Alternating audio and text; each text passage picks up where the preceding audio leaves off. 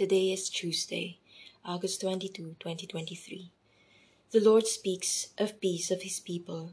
The Lord speaks of peace to his people. The Lord speaks of peace to his people. The first reading according to Judges chapter 6 verse 11 to 24. The angel of Yahweh said to him, Yahweh, be with you, valiant warrior. Gideon answered, Please, my Lord, if Yahweh is with us, why is all this happening to us? Where are the wonders which our fathers recounted to us? Yahweh then turned to him and said, Go and with your courage save Israel for the Midianites. It is I who send you. Then the angel of God said to him, Take the meat and the bread, put them on this rock, and pour the broth over them. Gideon did so. At that moment the angel of Yahweh extended the staff he was holding and touched the meat and the bread. Suddenly fire blazed from the rock. The fire consumed the meat and the bread, and the angel of Yahweh disappeared. Gideon realized that he was the angel of Yahweh and said, Alas, O Lord Yahweh, I have seen the angel of Yahweh face to face. But Yahweh said to him, Peace be with you. Do not fear, for you shall not die. Gideon built an altar to Yahweh in that place and called it Yahweh, Peace. The Gospel according to Matthew chapter 23 verse 30. Jesus said to his disciples, Truly I say to you, it will be hard for one who is rich to enter the kingdom of heaven. Yes, believe me, it is easier for a camel to go through the eye of the needle than for the one who is rich to enter the kingdom of heaven.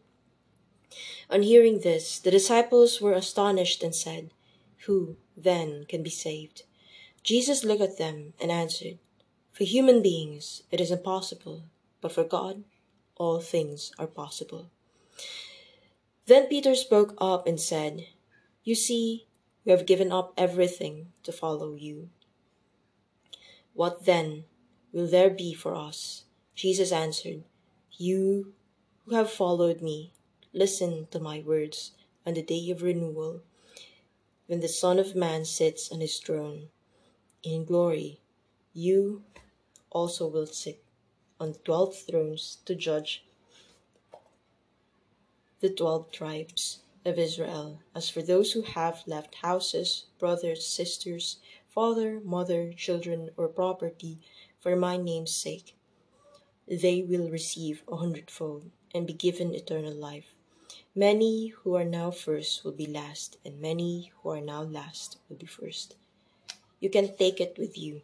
Growing up, I heard all sorts of stories trying to explain today's gospel. Later in life, I realized that most of these stories were an attempt to soften the gospel and make it easier to accept. My favorite story hypothesized that there was a gate into Jerusalem called the Eye of the Needle. This gate was very narrow, so fully laden, camel could not fit through it unless it was unpacked. Thus, Jesus' image was taken to mean the we can get to heaven unless we are willing to let go of our possessions. A version of you can't take it with you. But what if the gospel means precisely what it says? That being rich makes it harder to get to heaven. Not impossible, of course, since with God all things are possible. We have become so conditioned to believing that wealth is the answer to all of life's problems that we never consider the reverse. Being rich can insulate us for the needs of those around us, blunt our compassion, and even let us think that we don't need God. The only response is a grateful and generous heart that gives everything back to God.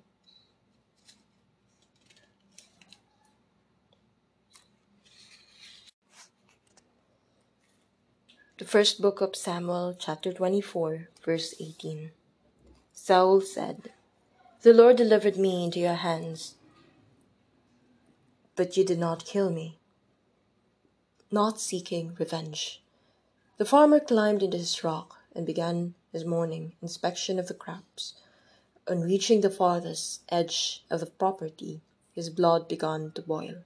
Someone had used the farm's seclusion to illegally dump their trash again, as he filled the truck with the bags of food scraps. The farmer found an envelope. On it was printed the offender's address. Here was an opportunity too good to ignore. That night he drove to the offender's house and find his garden did not just the dumped trash, but his own. Revenge is sweet, some said. But is it right?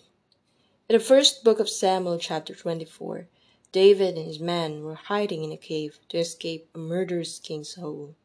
When Saul wandered into the same cave to relieve him, David's men saw a too good to ignore opportunity for David to revenge. But David went against the desire to get even. The Lord forbid that I should do such thing to my master, he said. When Saul discovered that David chose to spare his life, he was incredulous. You are more righteous than I, he exclaimed. As we or our loved ones face injustice, opportunities to take revenge on offenders may well come. We will give in to these desires as the farmer did, or go against them, like David. We will choose righteousness over revenge. When have you most felt like getting even with someone? How can David's response guide you as you seek justice for yourself and others? Jesus, lover of en- en- enemies, make I, may I seek justice your way. Jesus, lover of our enemies, may I seek justice your way. Jesus, lover of our enemies, may I seek justice your way.